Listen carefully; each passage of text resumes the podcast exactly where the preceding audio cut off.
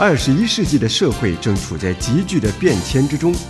二十一世纪的文化正面临前所未有的冲击，而二十一世纪的社会与文化却与教会结下不解之缘。诸天宣扬，脉动二十一世纪，教会生活圈。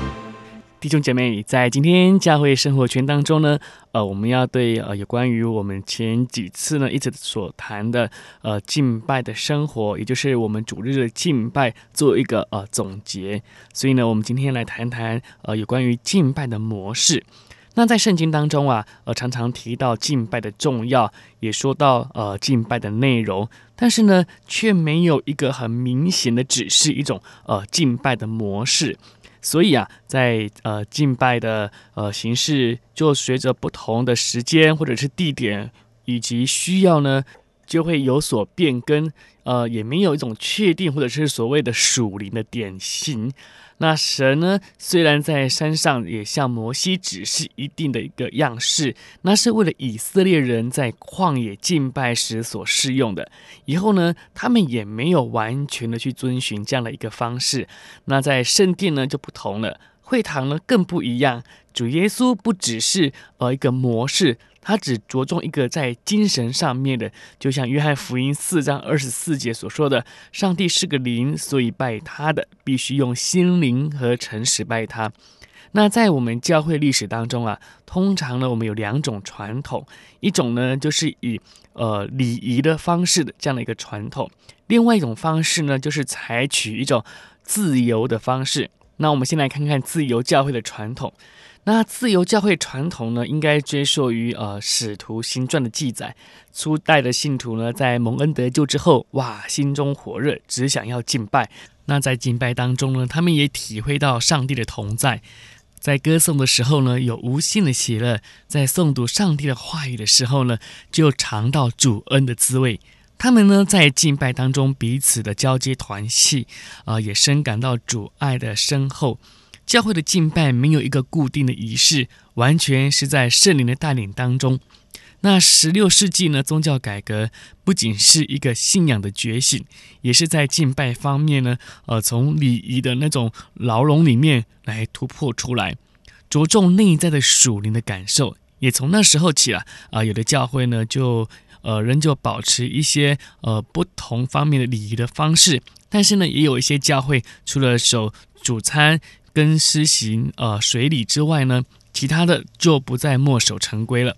那礼拜的程序呢，也就更为自由。讲台上呢，不再有呃有什么样的圣坛啊，只以讲坛为主。这样呢，就摆脱了一种所谓的祭司型的一个形态，也着重了圣经的真理为上帝的话语，也十足了表现先知型的重点，强调话语的指示。那其实呢，我们国内的教会大部分呢，呃，也都是属于这样的一个类型，以上帝的话语做我们整个崇拜的中心。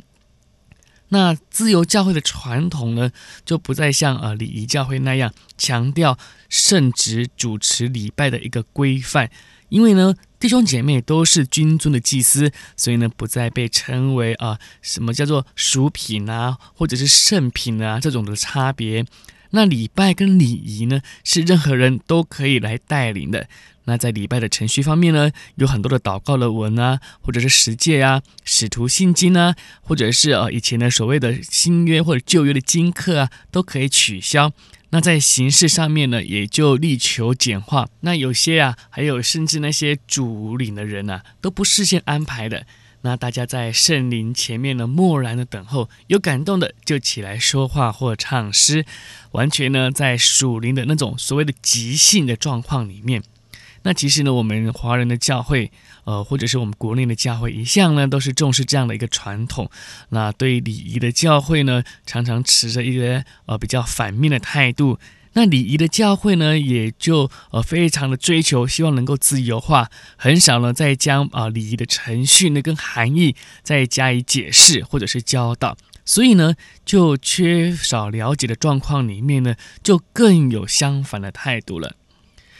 然而呢，我们来看看呃另外一个传统，就是教会礼仪的传统。那在近年来呢，我在国外的教会啊。逐渐就察觉，哎，礼仪有它的价值，而且连那些啊最崇尚自由传统的教会也发现礼仪有它的价值，是值得我们呃国内的教会作为借鉴的。常常呢，过去呃自由教会就会认为，哎呀，这个是种形式主义啊，太没有生命的活力了。现在呢，却必须承认，如果没有形式的话，那呈现出来的只有杂乱无章，毫无秩序可言。我们对礼仪的形式呢，的确是需要重新来注意，来以求我我们聚会崇拜的平衡。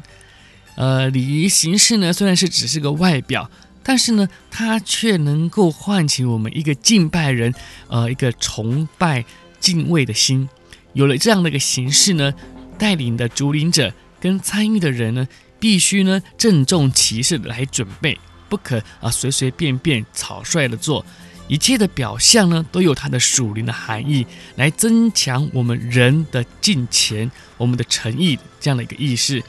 那这些呢，都是在敬拜的时候必须具备的。那在前几次呢，呃，志扬也是同样的勉励弟兄姐妹，不管在敬拜的哪一个环节，都是要让我们有对神更多的敬虔。我想，我们一般教会都会有所谓的启印经文，其实啊，启印经文本身呢，就是一个礼仪的。那如果呢，我们再多加有关旧约还有新约的一些经文的经课呢，多读上帝的话语，谁说没有好处呢？那使徒信经可以让人重新的呃温习我们的信仰，重新的在神的面前宣告我们的信仰。那主祷文呢，也有帮助我们在祷告中的情怀。况且主祷文也是主耶稣亲自教我们的祷告。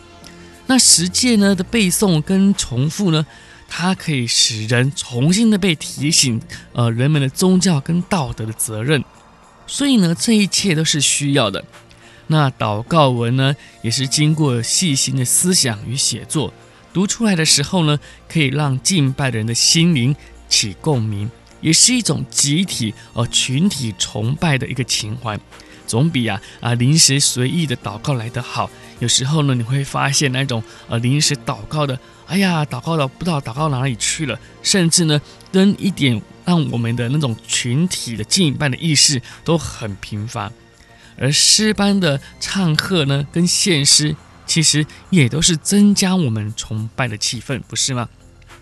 还有礼仪教会里面还呃有一个传统，就是呢所谓的教会年历。就是他们有教会的节期，那使用这个教会的节期呢，可以把耶稣基督的生平跟他的救恩的事工呢，在呃一个有规划、有系统的方式表达出来。所以呢，其实呃教会的节期呢，或者是教会周历，不仅可以将重要的节期编录，也可以使我们弟兄姐妹啊有系统的来思想，从主受难一直追溯到主降临。甚至呢，我们还可以往前前瞻到主复活升天，一直到圣灵降临等等，都可以明白福音的呃整个面貌，而不会呢整个讲台的信息呢只随着呃传道人他的感动，他想到什么，或者他只是注重什么，就会发现我们的讲台只偏重在某一方面而已，却没有看到整个福音的全貌。所以啊，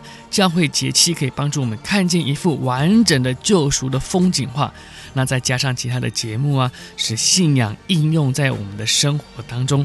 也就是呃跟社会的迷信习俗有关的，当然呢是需要被剔除的啦。那这样呢，我们主日的讲台呢就会有系统，也有教育的意义，值得我们呃可以去注意以及去履行的。呃，礼仪呢是一切艺术的形式，它的表征着一个合一跟和谐、秩序与韵律。我们面对的神也指向着人，期盼我们可以去思想一下，礼仪能够在我们教会敬拜里面。所扮演的角色，能够带给我们怎么样的一个激发，好叫我们能够在这个呃有预备的、有敬虔的礼仪当中呢，跟神有更深的团契，跟人也有一个更广泛、更深交的团契。我是志阳。